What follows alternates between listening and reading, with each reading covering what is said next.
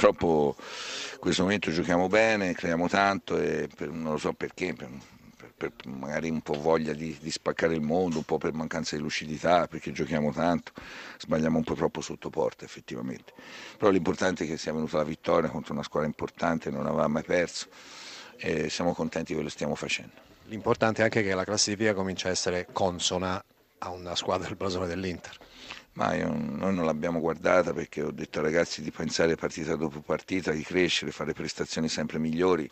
Si è iniziato un ciclo da nove gare, abbiamo già fatto anche per ora bene anche in Europa League, qualche incidente di percorso poteva essere preventivato, purtroppo è vero, la risonanza di questa grande società porta due partite a vedere tutto nero e a noi si va avanti per la nostra strada, c'è un gran gruppo, ho dei ragazzi eccezionali, gli uomini veri che mi danno tutto e noi siamo contenti così.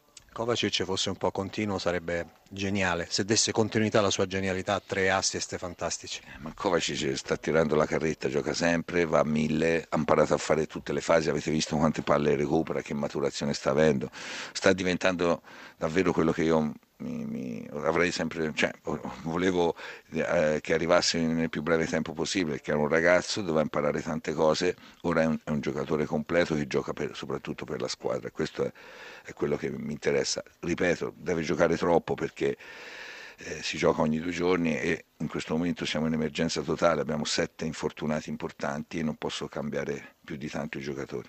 Le chiedo un'ultima cosa a proposito del suo presidente, hanno dato fastidio nello spogliatoio certe dichiarazioni in settimana? Sì, a me. A me mi hanno dato molto fastidio, ma anche ai giocatori.